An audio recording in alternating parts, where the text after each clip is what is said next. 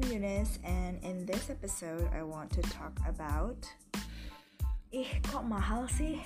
Let's talk about price point.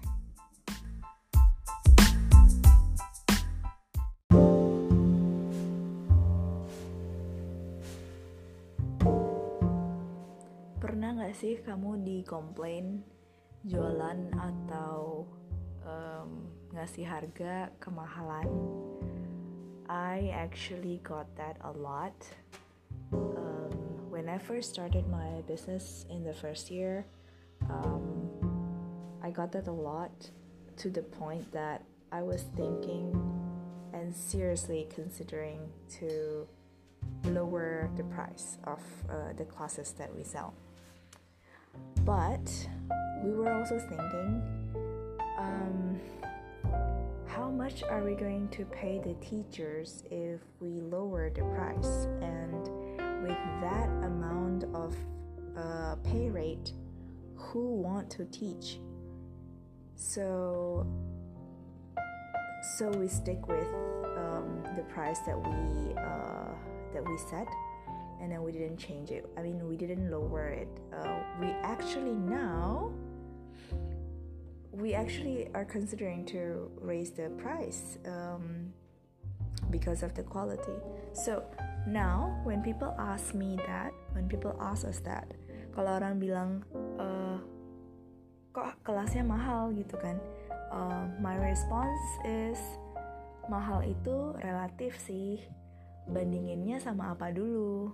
So, in my case, to be specific, uh, orang bandinginnya itu uh, dengan kelas bahasa Inggris yang, um, I don't know, mereka mungkin ketemu di pinggir jalan, or bukan pinggir jalan sih, tapi kayak yang um, gedungnya juga uh, kayak rumah orang gitu, terus uh, gurunya juga nggak jelas siapa atau mungkin yang ngajar itu hanya orang yang um, belajarnya masih masih setengah-setengah tapi udah merasa bisa terus udah mulai ngajar gitu.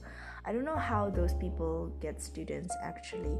Um, but then ya uh, ada aja orang yang uh, les di tempat seperti itu kan. Jadi uh, biasanya sih yang kita dapat komplainnya adalah perbandingannya adalah dengan uh, les-lesan seperti itu yang nggak uh, tahu um, brandnya apa, nama company-nya apa. Lalu dibandinginnya adalah um, kan biasanya 200 ribu sebulan udah dapet uh, les bahasa Inggris. But then they don't compare situasi belajar dengan uh, sebulan 200 ribu itu seperti apa. Um, lalu uh, kualitas gurunya seperti apa. Satu kelas berapa murid. Um, gurunya bener bisa ngajar gak dan seberapa efektifnya pengajarannya I mean like kalau dibandingin ya kalau kamu les di tempat yang sebulan 200 ribu tapi kamu nggak ada kemajuan sama sekali sehingga kamu harus les bertahun-tahun dari um, kecil mungkin sampai gede uh, atau kalau misalnya dari kecil sampai gede tapi ada kemajuannya it's okay. Tapi kalau misalnya nggak ada kemajuan dan you end up um, feeling like you don't learn anything nah kalau dikali bulan dikali tahun bukannya lebih uh, mahal jatuhnya daripada uh, yang decent price uh, harganya memang masuk akal uh, tapi memang kualitasnya dijamin untuk kamu gitu loh so um, how do you compare a price is expensive or not? Sebenarnya mu murah atau mahal itu kembali lagi kamu bandinginnya sama apa? Perbandingannya harus uh, sama dong.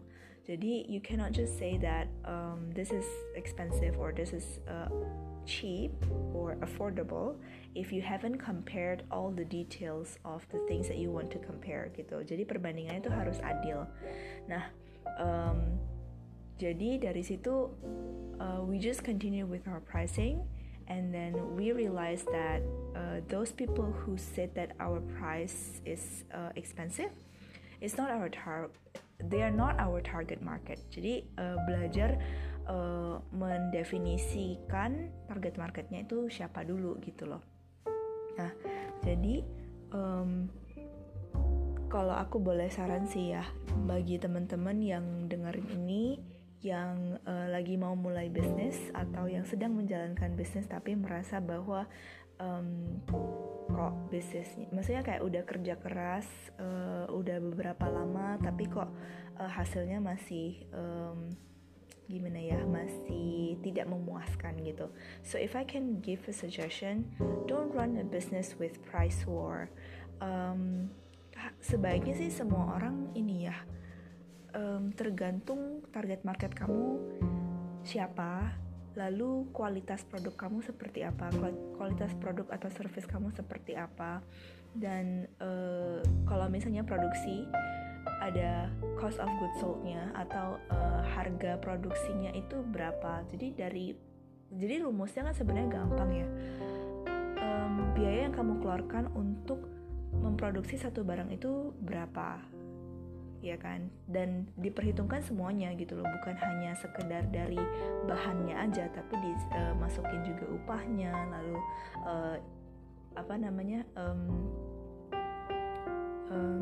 biaya-biaya lainnya yang berhubungan dengan produksi produksi barang atau yang biasa disebut dengan biaya variabelnya itu berapa gitu. Lalu uh, perlu dimasukkan juga faktor biaya ini kan biaya tetapnya kan. Jadi itu berhubungan dengan margin. Margin kamu mau berapa? Jadi uh, seharusnya di research dulu, riset dulu kira-kira uh, kamu mau profit itu labanya itu berapa persen gitu loh. Nah dari laba kotornya itu masih nutup nggak untuk eh, biaya-biaya lainnya gitu sehingga uh, net profit kamu tuh berapa. Nah kalau net profit kamu segitu dan kamu mau um, mencapai minimal nominal berapa jumlah jumlah profit kamu sebulan itu kamu mau berapa berarti kamu harus jual berapa berapa banyak barang kan Nah, dari situ kamu juga mesti hitung kan kapasitas produksi kamu tuh cukup apa enggak gitu loh. Nah, so all of those things it has to be they they have to be put into take into account. They have to be taken into account. Okay, so I'm I'm correcting myself.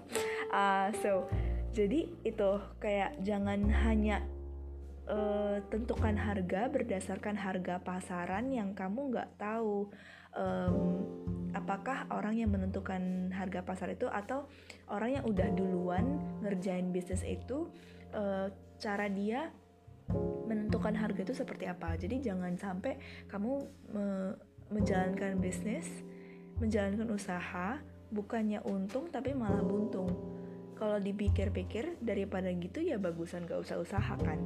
So I mean like waktu itu penting kan daripada dilakukan untuk hal yang kamu tidak um, daripada untuk melakukan hal yang tidak menguntungkan bukan hanya secara material tapi juga uh, secara uh, lain hal lain juga ya.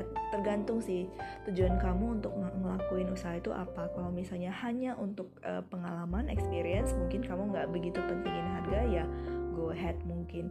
Um, tapi ya kamu sebenarnya kalau harganya jauh di bawah pasar atau misalnya tidak sesuai dengan um, tidak sesuai dengan hasil riset kamu sendiri, tidak sesuai dengan formula yang tadi aku udah sebutin, ya maybe you're just ruining the market gitu loh. Nah, jadi um, I don't know about you, but I wouldn't want to be that part of the problem gitu loh. Um, and another thing is, I think important is know your value. Kalau aku pribadi, I always prioritize quality over quantity. Aku selalu merasa bahwa pada saat kita udah maintain kualitas kita, kita udah menjaga kualitas produk atau jasa yang kita uh, tawarkan ke customer, itu sih pasti harga nggak akan ini ya, nggak akan jadi masalah gitu loh. I mean kalau misalnya kamu bayar X amount of money tapi kamu pasti kamu ada dong ekspektasinya. Kalau aku udah bayar segini berarti aku harus seperti apa gitu loh. Nah uh, maksudnya produk yang didapatkan itu uh, harusnya seperti apa gitu. Nah kalau misalnya kamu um, mengutamakan quality tapi kamu banting harga um, I just think it doesn't match gitu loh jadi kayak misalnya uh, kamu mau pertahankan harga tapi uh, profit yang kamu dapat itu tipis sekali sehingga kamu tidak bisa mempertahankan kualitasnya gitu. Nah, akhirnya apa? Masa kamu harus turunkan kualitas uh, produk kamu atau jasa kamu gitu. Nah, pada saat kamu turunkan kualitas jasa atau produk kamu, apakah masih ada yang mau beli dengan harga segitu gitu loh. Nah, kan jadinya nanti uh, customer experience-nya pasti jadi jadi jelek gitu. Nah, so I don't suggest uh, people who are running business to um, to just set the price like without any consideration gitu. Hanya oh yang penting ada yang beli gitu. I'm just worried that you would actually ruin the market. Pokoknya kalau menurut aku sih ya tahu dulu target marketnya siapa, kompetitornya siapa, lalu target market dari target market itu kira-kira purchasing power mereka sanggupnya atau willingly to pay itu berapa gitu loh. Dan uh, kalau uh, kompetitor kamu harus tahu dulu kualitas kompetitor itu seperti apa. Dan harga yang mereka pasang itu uh, setara nggak dengan kualitas mereka gitu. Nah baru kamu boleh bandingkan gitu loh. Nah kalau misalnya harga mereka uh, harga mereka misalnya let's say 100 ribu produk apa produk apalah itu ya misalnya produk uh, harganya 100 ribu terus pada saat kamu lihat kualitas barangnya uh, kalau kamu udah ngerti industrinya ya kamu kan bisa kira-kira kalkulasi oh kalau kayak gini produksinya harusnya um, harusnya cuman uh, 50 ribu misalnya berarti mereka dua kali lipat kan nah dari dua kali lipat itu menurut kamu uh, terlalu banyak atau terlalu sedikit. Nah, itu dari dari situ pertimbangannya.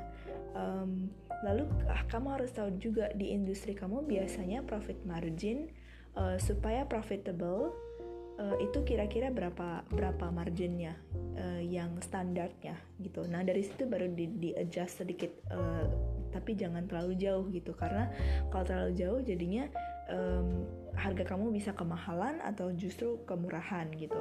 Jadi um, I think the formula to set your price is actually to understand your quality and then um, know the quality of the product or the service that you want to provide and then um, know how much margin you want to set for the um, for the business then uh, baru tetapin harganya. Baru um, marketing strategy lah ya apakah mau di belakangnya 9 atau uh, angkanya mau digenapin atau gimana. Nah itu itu uh, another thing to to to set up.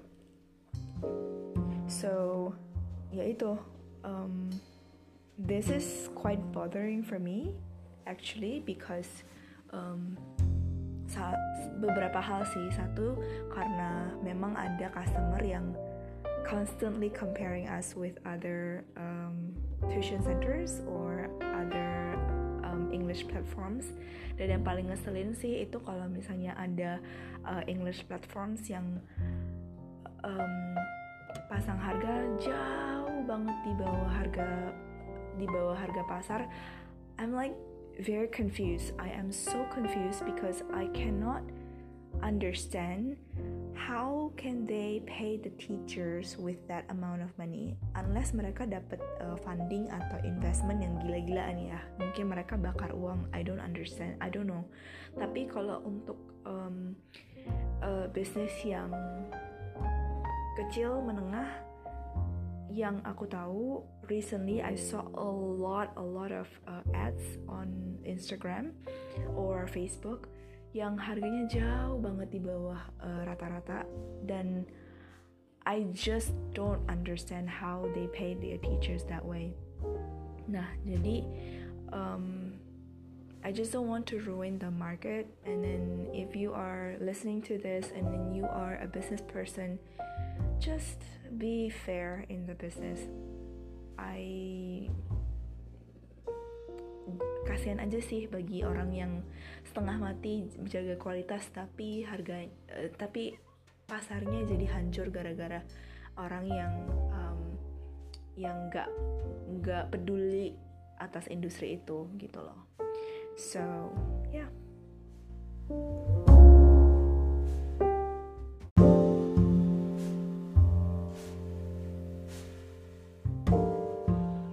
itu tadi pembahasan tentang pricing untuk produk Nah, gimana nih untuk teman-teman yang freelancer? So, if you provide your service for people,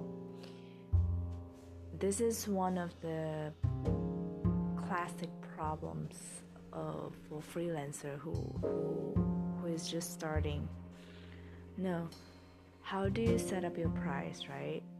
Um, I would suggest to value yourself.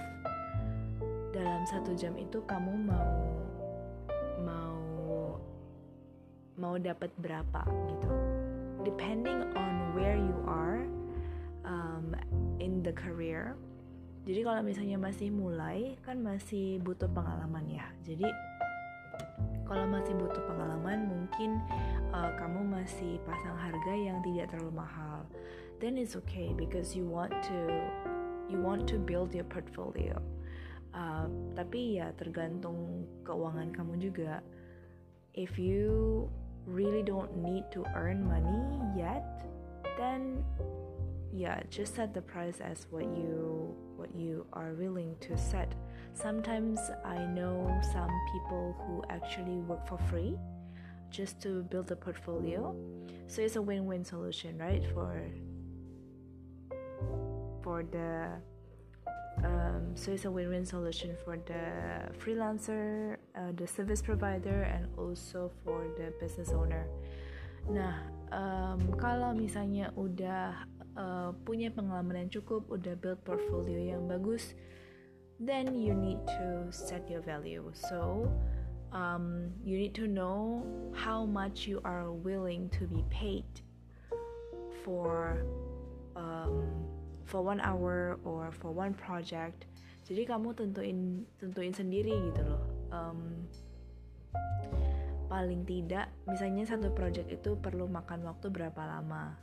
Jadi kalau aku boleh saran sih di rumusin sampai sedetail mungkin. So um, for example one project will take you like one week um, terus dalam satu minggu itu kamu ngambil kerjaannya berapa banyak gitu? Atau cuma dalam satu uh, project dalam satu minggu sekali ngerjain project cuma bisa satu project gitu? Berarti how do you cover your cost right? You have to cover your your your uh, your bills and everything. So berapa berapa jumlahnya yang kamu harus uh, harus terima dalam satu minggu atau satu bulan itu so that that's how you basically set your price. Kalau itu udah ini ya bener-bener yang kayak you don't have any clue how much you should charge. Uh, but then with experience and then with um, um, how to say with a good portfolio built up and then relationship with uh, clients and also with um, potential partners or potential clients you will actually find your fair price. Jadi uh, biasa kan tergantung kliennya juga. Misalnya kliennya udah klien lama atau uh, kliennya uh, bonafit atau gimana, um, or you want to provide uh, other perks gitu. Nah jadi itu uh, bisa dipertimbangkan juga gitu. So um, basically what I want to say is uh, know your value then set your price jadi jangan ikutan banting harga gitu loh